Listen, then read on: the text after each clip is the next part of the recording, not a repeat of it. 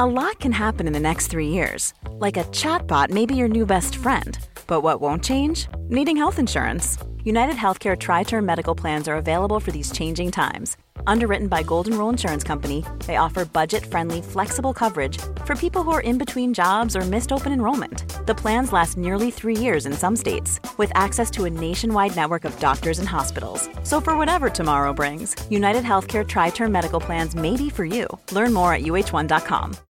Millions of people have lost weight with personalized plans from Noom, like Evan, who can't stand salads and still lost 50 pounds. Salads, generally, for most people, are the easy button, right? For me, that wasn't an option. I never really was a salad guy. That's just not who I am. But Noom worked for me. Get your personalized plan today at Noom.com. Real Noom user compensated to provide their story. In four weeks, the typical Noom user can expect to lose one to two pounds per week. Individual results may vary.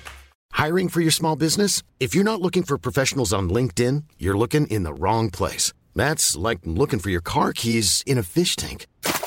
LinkedIn helps you hire professionals you can't find anywhere else, even those who aren't actively searching for a new job but might be open to the perfect role. In a given month, over 70% of LinkedIn users don't even visit other leading job sites. So start looking in the right place. With LinkedIn, you can hire professionals like a professional. Post your free job on linkedin.com slash people today. Palmemordet, polisspåret del 25, sex misstänkta poliser. Sveriges statsminister Olof Palme är död. 90 000. Ja, det är mord på Sveavägen. Hörde de säger att det är Palme som är skjuten. Mordvapnet med säkerhet är en Smith Wesson, en revolver kaliber .357. Inte ett svar. Finns inte ett svar. För jag har inget. Och jag har inte varit Polisen söker en man i 35 till 40-årsåldern med mörkt hår och lång mörk rock. Välkomna till podden Palmemordet som idag görs av mig, Dan Hörning. Det är spännande tider vi lever i, helt klart. Men innan jag pratar om det vill jag nämna att vi är fullständigt beroende av era bidrag. Den här podden görs med hjälp av er först och främst. Även om ni nu faktiskt ibland hör annonser i podden så är vi beroende av Patreon. Ni som sponsrar på Patreon gör ett bidrag till varje avsnitt. Gör vi inget avsnitt betalar ni inga pengar. Som ett tack för det så arrangerar vi en Palmevandring med en guidad tur mot platsen den 28 februari varje år. Och jag börjar frukta att jag har tagit mig vatten ur huvudet för i år är den största Palmevandringen hittills och jag måste skala ner den till nästa år. Eh, den kommer att bli mindre nästa år. Förmodligen kommer jag gå ut med anmälningstråd på Patreon redan i maj. För 2021 0228. Det är en söndag. Så håll utkik på Patreon och för att vara med på nästa palmvandring måste ni då ha varit på Patreon i, i maj 2020. Eh, ja, vi gör ju spåren i ordning efter var de ligger på Patreon och eh, den har tyvärr sjunkit under polisspåret så jag vet inte riktigt vad som händer med polisspåret framöver men jag tänkte att eh, jag har lite mer att säga om det men innan jag gör det så måste jag kommentera allting som har hänt på senaste tiden. Förundersökningsledaren för Palmeutredningen, alltså Christer Petersson, gick ju ut och sa en del ganska ovanliga saker att säga för en åklagare. Men i princip så kommer någonting att hända innan halvårsskiftet enligt Christer Petersson. Och det har vi redan pratat om här lite grann. Ja, det är många av er som har bett mig att vi ska göra någonting om det här, ett helt avsnitt. Men vi vet ju lika lite som alla andra så att eh, det skulle bara bli spekulering och spekulering vill jag flagga väldigt tydligt för om vi gör här i podden. Så det kommer vi inte göra. En annan fråga jag har fått är vad gör ni om Palmemordet faktiskt blir löst?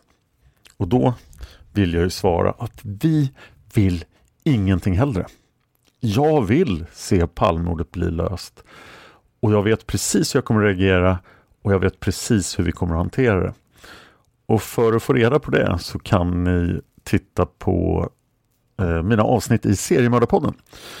Eh, sommarspecialen 2017 i min podd Seriemördarpodden som är den jag har jobbat med nu i januari, februari. Det är därför Tobias har tagit över här en del. I den gjorde jag sommaren 2017 er Onst The Golden State Killer. Det var ett olöst fall. Det hade pågått i 41 år. Men det blev löst 2018. Och då har vi fortsatt podda om det. För det vi självklart kommer att göra då. Vi, vi, vi kommer att ta ställning först, kommer att titta. Hur bra är den här lösningen? Som Christer Petersson presenterar. Har han verkligen löst Palmemordet? Sen kommer vi att kolla med er. Vi kommer att kolla med Palmerummet, vi kommer att kolla med Flashback och så vidare. Vad accepterar folk den här lösningen? Och då antar jag att det är som Leif GW Persson säger att, att det måste finnas övertygande teknisk bevisning. Det vill säga har man hittat Christer As revolver och den var mordvapnet, ja då kanske folk accepterar lösningen. Men eh, om folk inte gör det, då kan vi fortsätta ungefär som vi gör nu. Men finns en lösning, då kommer vi podda om lösningen. Och blir det ett åtal mot en levande person, då kommer vi att podda om det. Så det är planen. Hans Melander är en polis som har varit med i Palmeutredningen ganska länge. Han är fortfarande spaningsledare.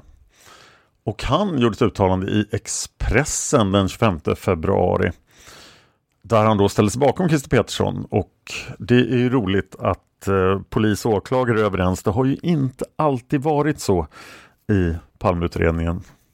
Tänker på KG Svensson och Hans Holmér 86. Inte så överens.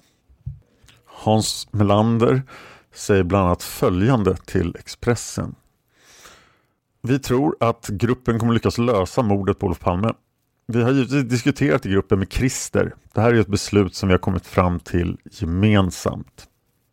Senare i artikeln säger Hans Vi gjorde en nystart med ny personal och kom fram till att gå tillbaka till brottsplatsen och titta efter nya infallsvinklar istället för att titta för mycket på tips och teorier som mer är kopplade till motivbilden än till själva händelsen. Och det sa Hans Melander till Veckans Brott och blev citerad av eh, Expressen.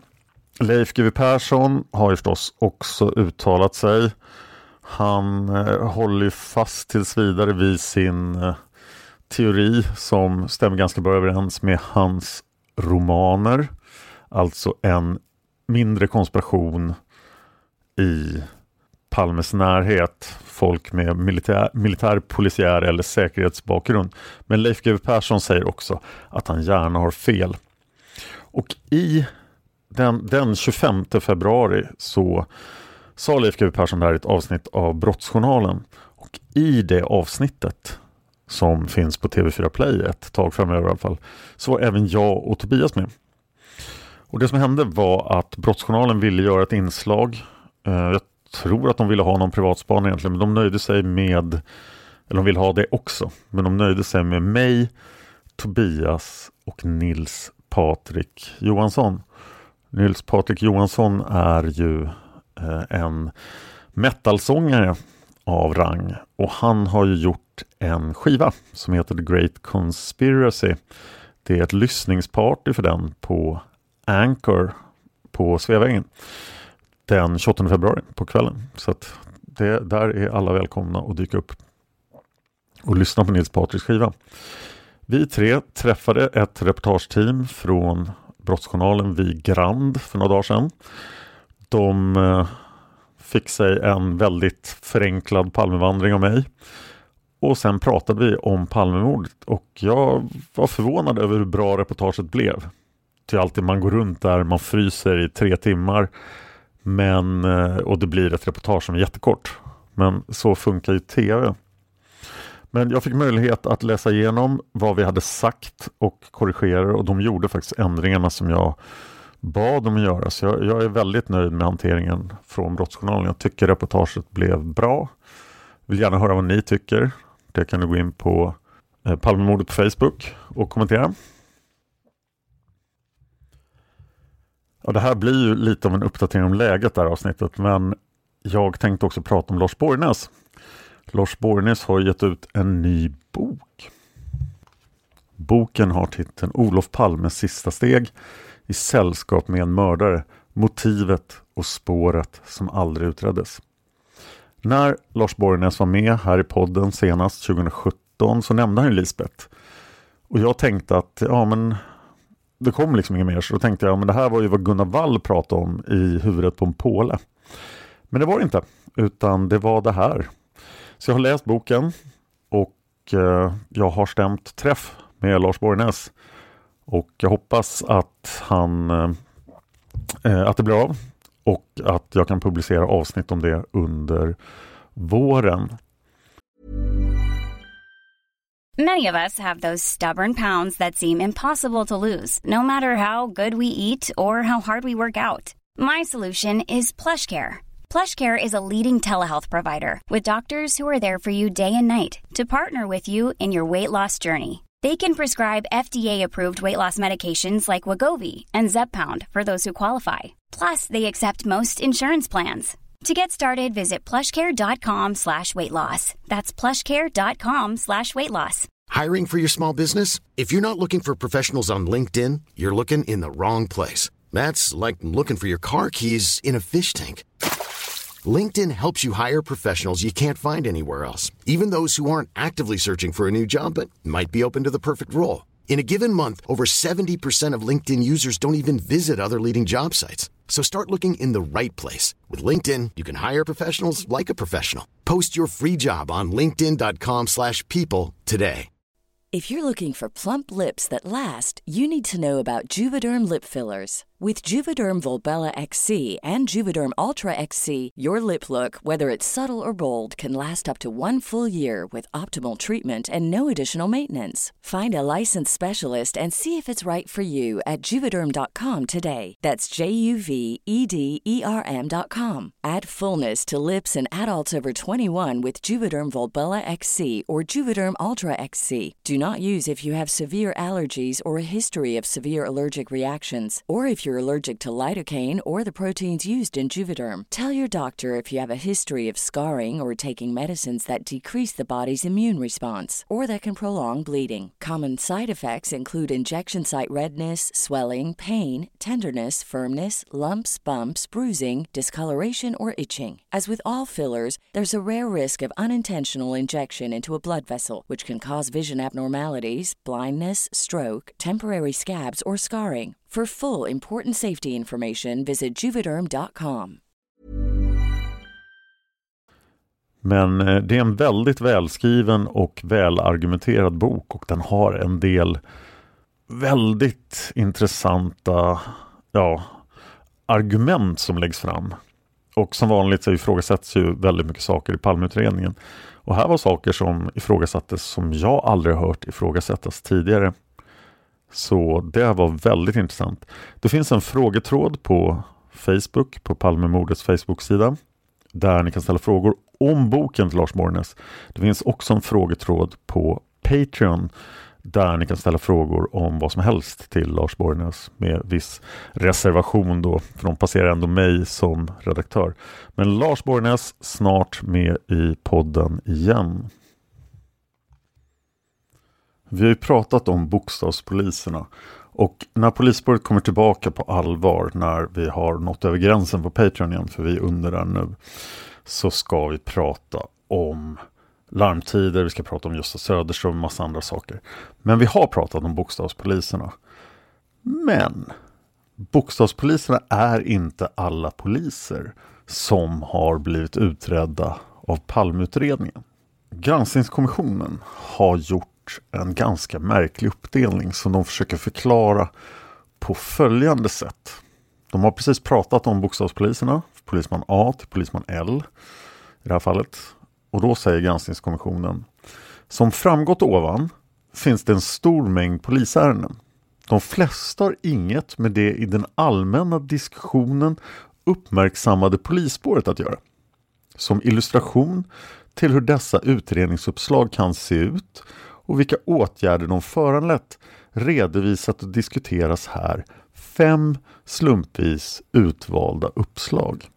Syftet är inte primärt att ifrågasätta de åtgärder som har vidtagits utan att visa att det ibland synes kunna vara svårt att avväga utredningen på ett rimligt sätt. Varje ärende ger också en blixtbelysning av de omfattande arbetsinsatser som har gjorts och bidrar därför till en beskrivning av brottsutredningen som helhet.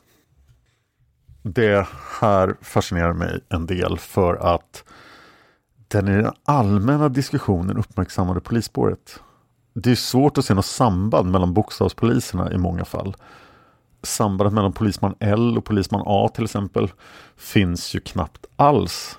Så varför är det ett polisspår som de vill kalla polisspåret jämfört med de här ärendena som kommer nu? Men vi ska ta upp de här fem slumpvis utvalda uppslagen. Och det får mig att undra också, hur många sådana här uppslag finns det? Ärende 1 citerar från granskningskommissionens rapport. Det finns polisärenden där ingångstipsen är tunna men där en utredning likväl har initierats. Ett sådant exempel är följande uppslag. Ingångstipset från den 16 mars 1986 som är anonymt utpekar en namngiven polis. Polismannen var enligt tipset extremist och Palmefientlig. Tipsmottagaren bedömde att uppgiftslämnaren var seriös och att polismannen borde kontrolleras. Säkerhetspolisen begärde i juni 1986 hos det polisdistrikt där polismannen tjänstgjorde att citat hans förehavanden undersöks på ett diskret sätt. Slut citat.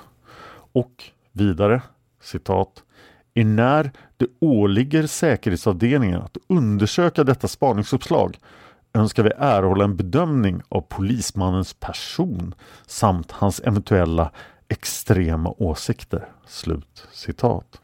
Säkerhetspolisen efterfrågade även vapeninnehav samt tjänstgöringstider mellan den 27 februari och den 1 mars 1986.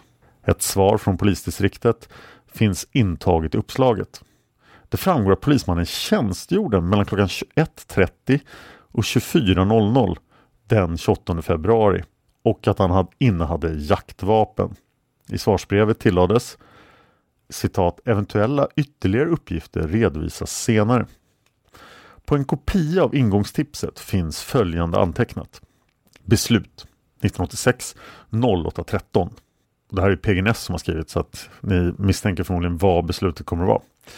Beslutet är föranleder ej vidare åtgärd då verkställd utredning visat att polismannen genom sin tjänstgöring är utesluten som gärningsman och i övrigt inget framkommit som kan knyta honom till dådet Per Göran Ness.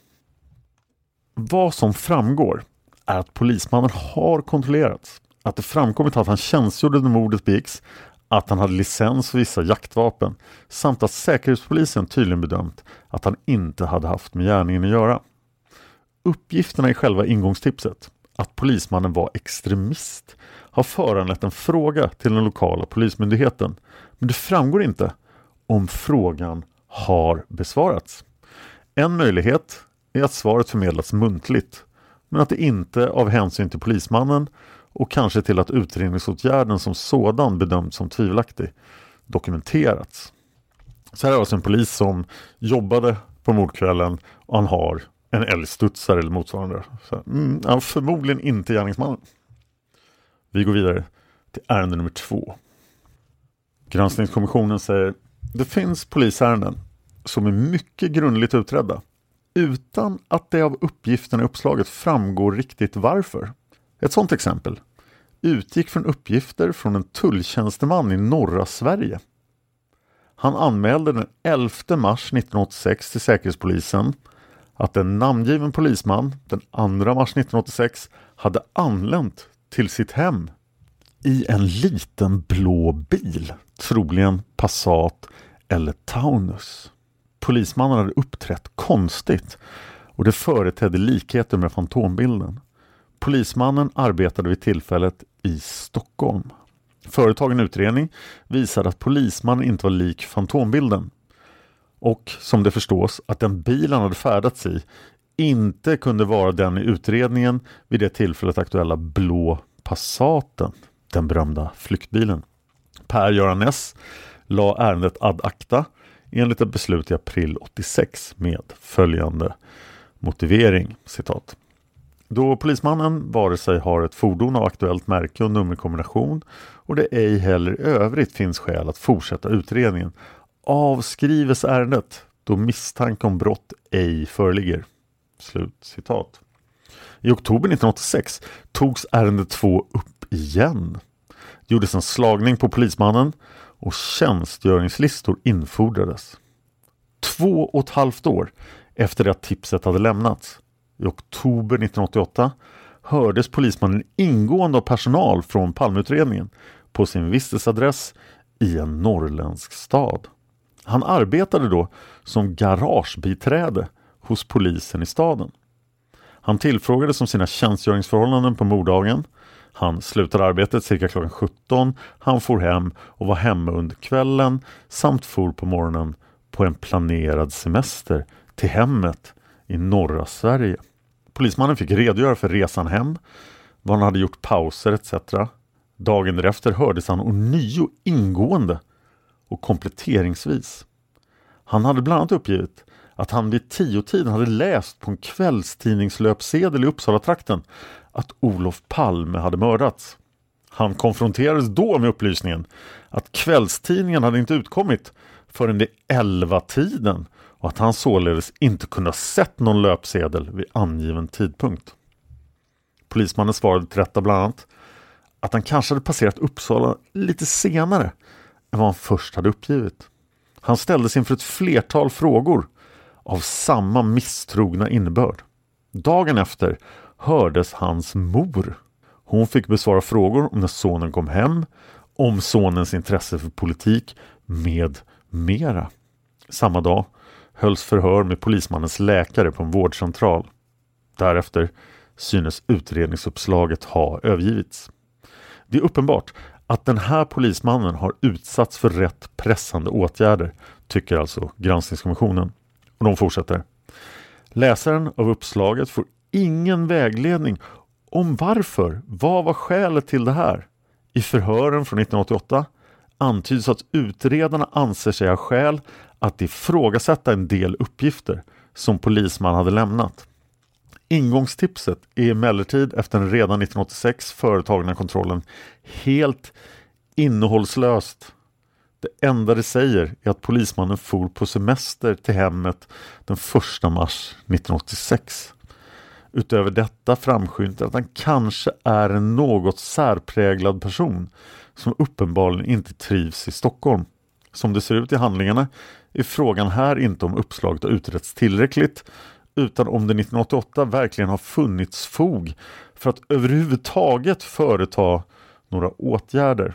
Det här lät som en norrlänning som verkligen, han åkte hem så fort han fick chansen för han tyckte bättre om att vara i Norrland. Han tog jobbet som garagebiträde hos polisen i den norrländska staden för att slippa jobba i Stockholm. Och Man kan ju undra om alla de här resurserna som Palmeutredningen har förfogat över hade ägnats åt bättre saker. De kanske hade lett någonstans. Ärende nummer tre. Ett annat polisärende där åtgärder har vidtagits på ett sent stadium utan att det framstår som självklart befogade gäller en polisman som hade ådragit sig uppmärksamhet från kollegor på grund av beteenden som synes ha varit excentriska snarare än extrema. Första tipset i ärende 3 inkom veckan efter mordet, den 6 mars 1986. Det angavs att polismannen var vapenintresserad, innehade en revolver kaliber .357 Magnum och att den ammunition han brukade använda var av just den typ som Olof Palme hade mördats med. Vidare var han lik fantombilden och han var politiskt blå, dock utan att vara känd för några extrema åsikter. Tipsaren, en kriminalinspektör, hördes av Säkerhetspolisen den 22 april 1986. Han uppgav då att det var uppgiften om vapen och ammunition som hade fått honom att tänka på polismannen. Förhörsledaren, som hade tjänstgjort med den utpekade, upprättade en promemoria där han angav att det föreföll honom osannolikt att kollegan skulle haft någonting med mordet att göra och att den utpekade polismannen hade mellanblont helskägg. Vapenkontroll visade att polismannen hade licens för fem pistoler och två revolvrar. Dock ingen kaliber .357. Polismannen var enligt en utredningsanteckning inte känd hos Säkerhetspolisen. Per-Göran S la ärendet ad acta enligt ett beslut i juni 1986. Så citat PGNS. Verkställd utredning visar att polismannen ej innehar vapen av aktuell typ och att i övrigt inte framkommit någon omständighet om honom som är av betydelse i målet. Slut citat. Ungefär två år efter mordet inkom ett nytt tips om polismannen. Även detta härrörde uppenbart från en kollega, även om avsändaren var anonym.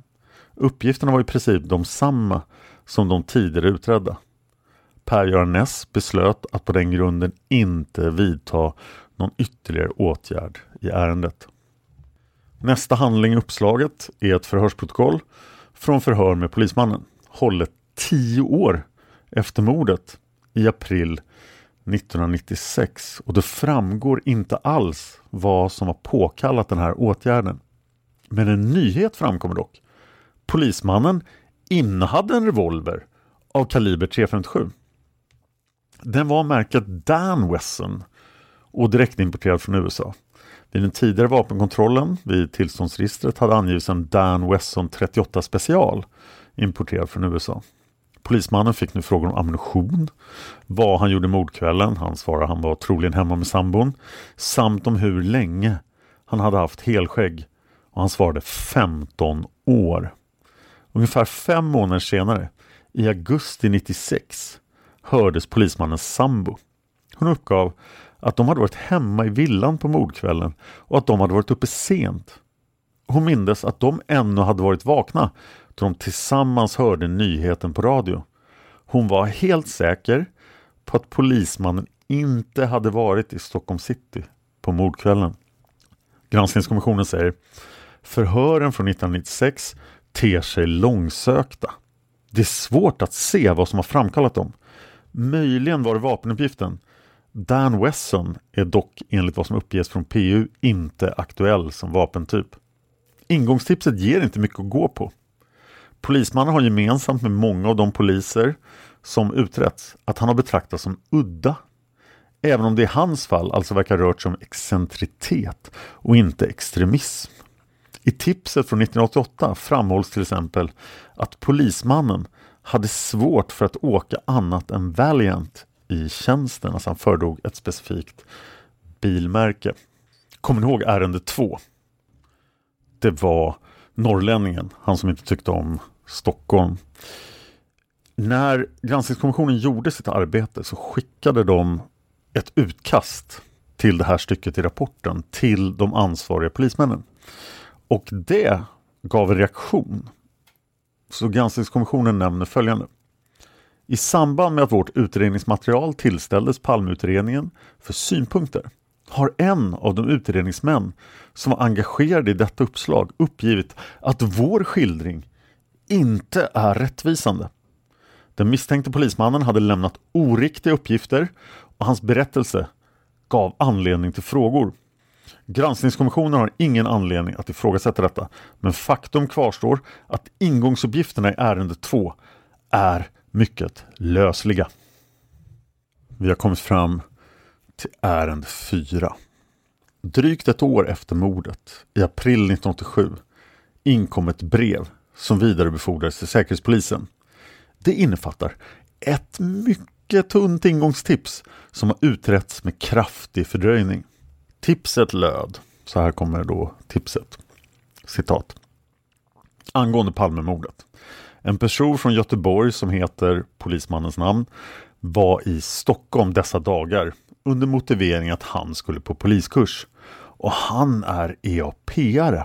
Slutcitat. Ganska tunt tips. Alltså en polis som var på en kurs i Stockholm gillar EAP. Just råkar vara där vid mordet. Ytterligare nästan ett och ett halvt år senare, i september 1988, upprättades ett spaningsuppslag över tipset. Polismannen, född 1934, bosatt och tjänstgörande i Göteborg, identifierades. Viss efterforskning rörande hans person synes också ha gjort.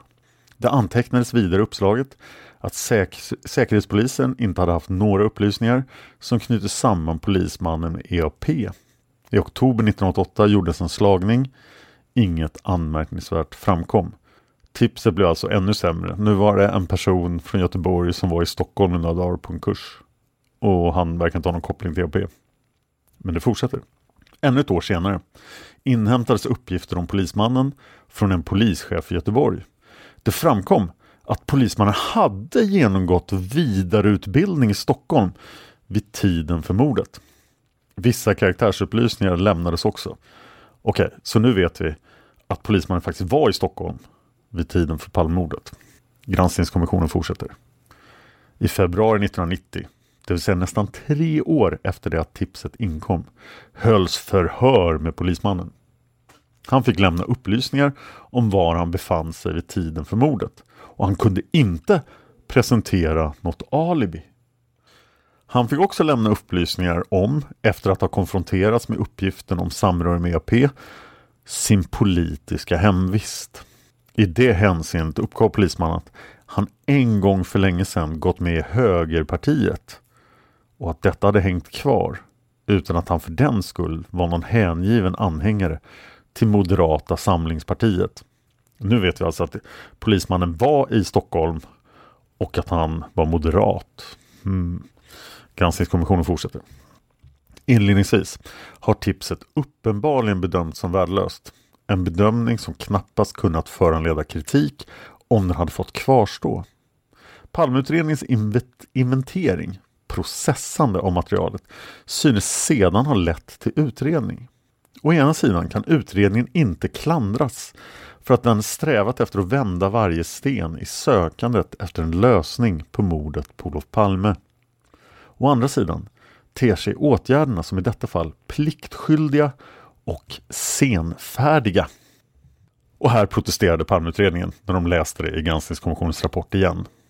Så här finns en fotnot och då säger granskningskommissionen i samband med att Palmeutredningen granskat vårt utredningsmaterial har apropå detta uppslag påpekats att fördröjningen under den tid Palmeutredningen var sysselsatt med utredningen mot Christer Pettersson får anses naturlig eftersom personalen då var mycket hårt arbetsbelastad. Mm. Ja, jag lämnar det utan vidare kommentar. För ärende 4 fortsätter med följande. Samtidigt måste man ha förståelse för att uppslagen är närmast oräkneliga till antalet och att det har tagit tid för utredningen att nå fram till uppslag som med fog prioriteras lågt. I bedömningen måste emellertid också vägas in hur den som har varit föremål för utredningsåtgärderna uppfattat och upplevt dem.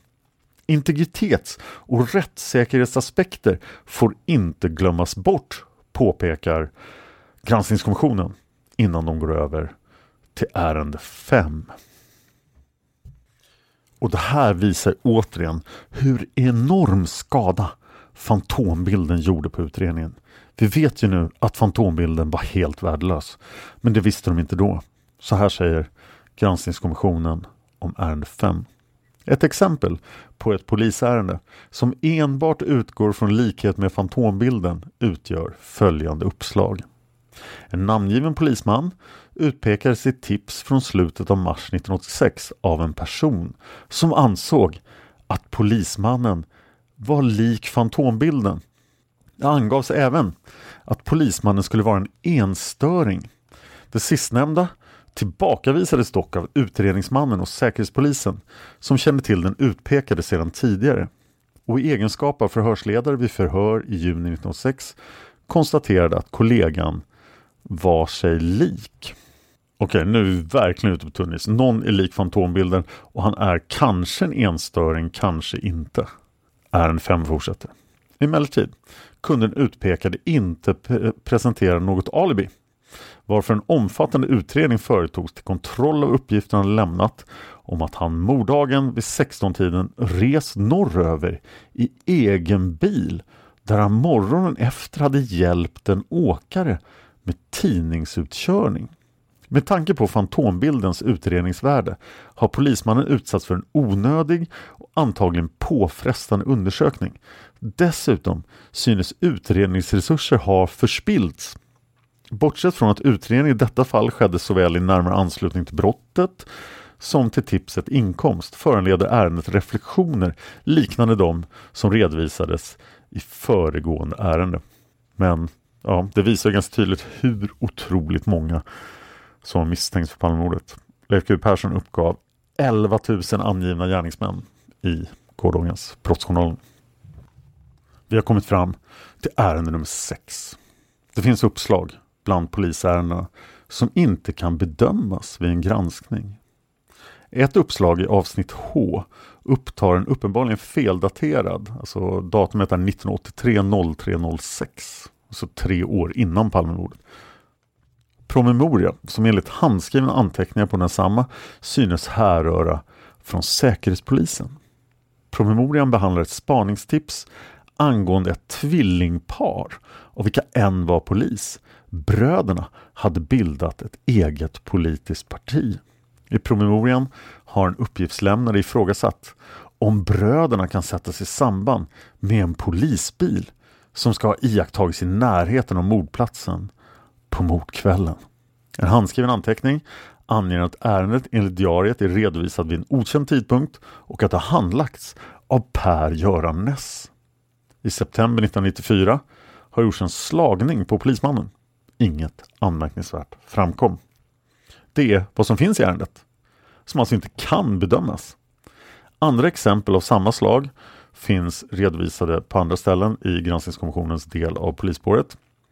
Bedömningen i fall av detta slag måste vägas mot vad som uttalats om de just redovisade fallen som synes överutredda. Det går inte att påstå att ett uppslag som detta är underutrett. Det är det sannolikt inte. Däremot är det ett exempel på slarvig dokumentation.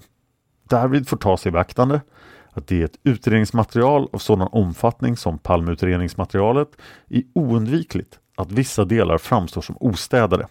I ett uppslag som det förevarande finns inget som tyder på att någonting av innehållsligt värde gått förlorat genom den bristfälliga dokumentationen.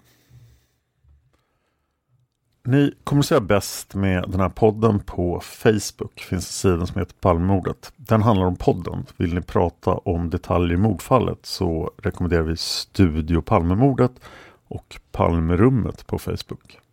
Ni kan hitta mig på Twitter och Instagram. Jag heter Dan Hörning. Jag har även en sida på Facebook som heter Dan Hörning författare och poddare. Där jag pratar om de nio poddar jag gör just nu.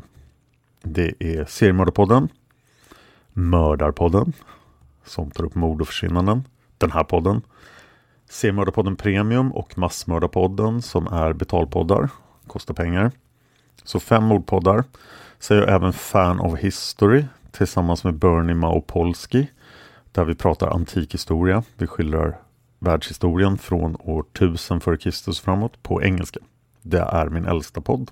Jag har också Hard Nerd Café och Sagan om Isfolket-podden med Anna Erlandsson. I Hard Nerd Café gör vi just nu en Harry Potter-skildring. Och eh, ni får gärna lyssna på den. Vi har hunnit med de två första böckerna och filmerna. Gjorde precis Hemligheternas kammare. En podd till har jag. Det är Dan Hörnings böcker. Jag har gett ut fyra romaner och nu håller jag på att läsa in dem som en podd. Så Dan Hörnings böcker, första boken är Svärdspel Hadalon. Det är en fantasyroman. Tillbaks till Palmemordet. Jag vill ju jättegärna ha iTunes-recensioner. Om ni lyssnar på podden på en Apple-pryl så kan ni lämna iTunes-recensioner. Om ni inte vet hur ni gör så fråga mig. Men det krävs att man har en iTunes-device, tror jag. 682 personer har betygsatt den här podden och den har ett genomsnittligt betyg på 4,5. Det är det näst högsta betyget någon av mina poddar har. Den enda podden som är populär är Sagan om Isfolket-podden. Och jag har ju lovat er att jag ska läsa era iTunes-recensioner i podden. Så idag tänkte jag göra det. Den första recensionen eh, har rubriken Grymt bra, fem stjärnor, kommer från Sten James. Fantastiskt bra podd. på grund av min analoga läggning har jag varit trög på att hitta denna podd. Nu har jag så gott som sträcklyssnat på program 1 40 och gillar mycket fördjupningen och allt arbete som ligger bakom. Har från första dagen från mordet, då jag var 12 år, intresserat mig för allt som berör fallet. Jag har läst många böcker, jag har sett många dokumentärer, varit på föreläsningar och besökt mordplatsen på årsdagarna. Den här podden är en stor hjälp och som ett register. Kan inte se något, att något program ännu har titeln Bertil W. Men jag hoppas han finns med i många program framöver. Tack för en lysande podd slash C. Ja, löjtnant Bertil kommer tillbaka. Vi har nämnt honom kort i avsnitten om högerextremism. Men han kommer givetvis tillbaka, det kan jag garantera. Nästa recension har rubriken Mycket bra podd från Linus Mo, fem stjärnor. Och det här är vad han har skrivit. 1. Polisman A. 2. Christer A. 3. Skandiamannen. Nästa recension har rubriken Mordet i media. Och den har bara två stjärnor. Och det är Fredrik Johan som säger det räcker nu. Eh, nästa recension heter Tappat enormt och har två stjärnor. Kommer från Soiten Moit. Podden har verkligen tappat enormt i kvalitet sedan Dan slutade engagera sig för fem öre. Ersättaren eller den ständige inhopparen Tobias gör så gott han kan med hans stolpiga och läsa innantill sävliga röst och tonfall har gjort att jag numera endast lyssnar på gamla avsnitt och inte kan rekommendera podden till någon. Ja, det var hårt.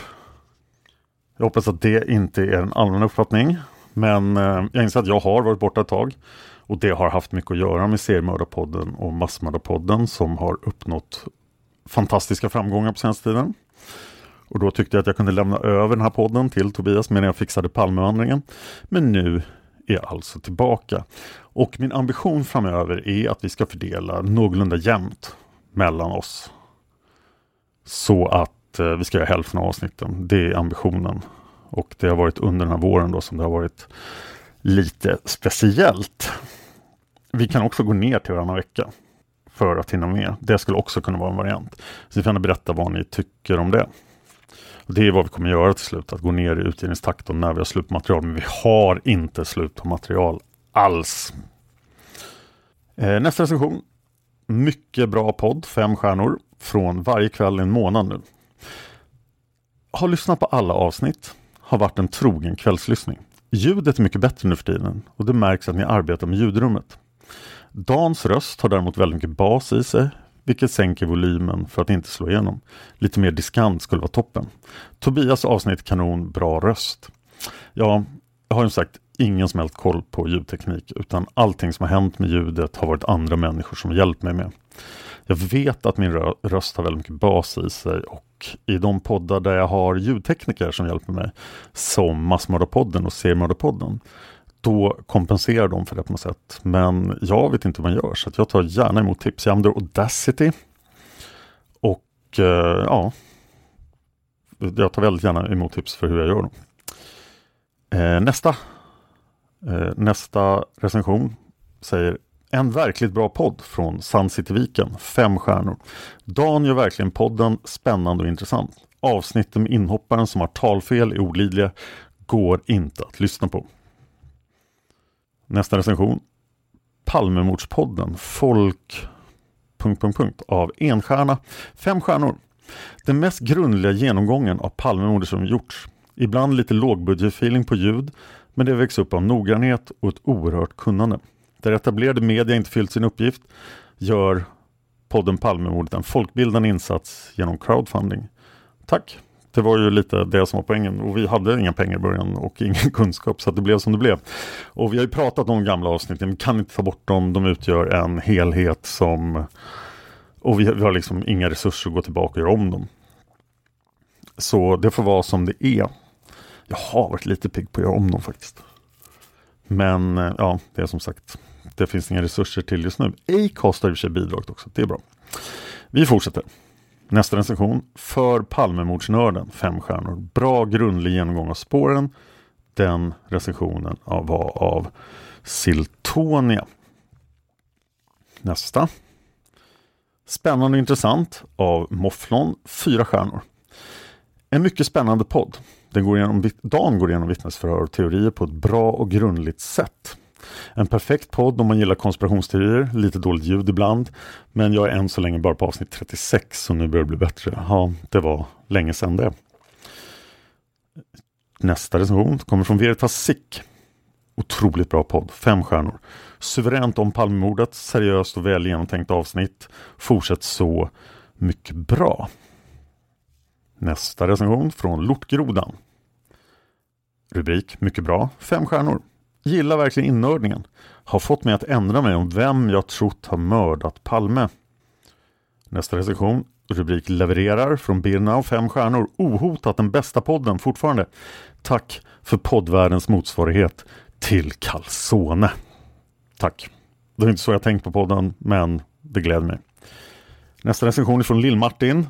Världsklass, fem stjärnor, bästa podden. Och sen kommer recension från Kåson med rubriken Jimmy, fem stjärnor. En mycket bra podd som lyfter fram intressant och bra information runt Palmemordet. Dan och Tobias framför informationen proffsigt och engagerat. Vill gärna i framtiden höra fler avsnitt med er gäster då dessa varit väldigt intressanta att lyssna på. Tack för ett bra arbete med podden. Givetvis ska sponsra podden också. Tack för det! Nästa recension, synnerligen intressant från Sassa Bob. Fem stjärnor. Jag lyssnar varje vecka, vill inte missa ett enda avsnitt. Tack så mycket för era iTunes-recensioner. Lämna gärna fler iTunes-recensioner. Jag kommer att läsa upp dem i podden. Tack till eh, Tobias för all hjälp under de här månaderna. Det har varit upptagen med förhandlingar, rekryteringar, andra poddar och Palmevandringen. Och tack till dig för att du lyssnar på Palmemordet. Man hittar Palmes mördare om man följer PKK-spåret till botten. Därför att ända sedan Julius Caesars tid har det aldrig hört talas om ett mord på en framstående politiker som inte haft politiska skäl. Polisens och åklagarens teori var att han ensam hade skjutit Olof Palme. Och det ledde också till rättegång. Men han frikändes i hovrätten. Nu ska vi ut på rövarstråt. Ja, vi ska ut och röva. Hi, I'm Daniel, founder of Pretty Litter. Cats and cat owners deserve better than any old-fashioned litter. That's why I teamed up with scientists and veterinarians to create Pretty Litter. Its innovative crystal formula has superior odor control and weighs up to 80% less than clay litter. Pretty Litter even monitors health by changing colors to help detect early signs of potential illness. It's the world's smartest kitty litter. Go to prettylitter.com and use code ACAST for 20% off your first order and a free cat toy. Terms and conditions apply. See site for details. Planning for your next trip? Elevate your travel style with Quince. Quince has all the jet setting essentials you'll want for your next getaway, like European linen, premium luggage options, buttery soft Italian leather bags, and so much more. And is all priced at 50 to 80% less than similar brands. Plus, Quince only works with factories that use safe and ethical manufacturing practices. Pack your bags with high-quality essentials you'll be wearing for vacations to come with Quince. Go to quince.com slash pack for free shipping and 365-day returns. When you make decisions for your company, you look for the no-brainers. And if you have a lot of mailing to do, stamps.com is the ultimate no-brainer. It streamlines your processes to make your business more efficient, which makes you less busy.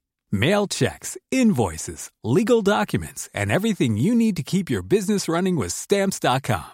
Seamlessly connect with every major marketplace and shopping cart. Schedule package pickups and see your cheapest and fastest shipping options from different carriers. With rates up to 89% off USPS and UPS rates. And with the Stamps.com mobile app, you can take care of mailing and shipping wherever you are. Make the same no-brainer decision as over 1 million other businesses with stamps.com. Sign up with code program for a 4-week trial plus free postage and a free digital scale. No long-term commitments or contracts.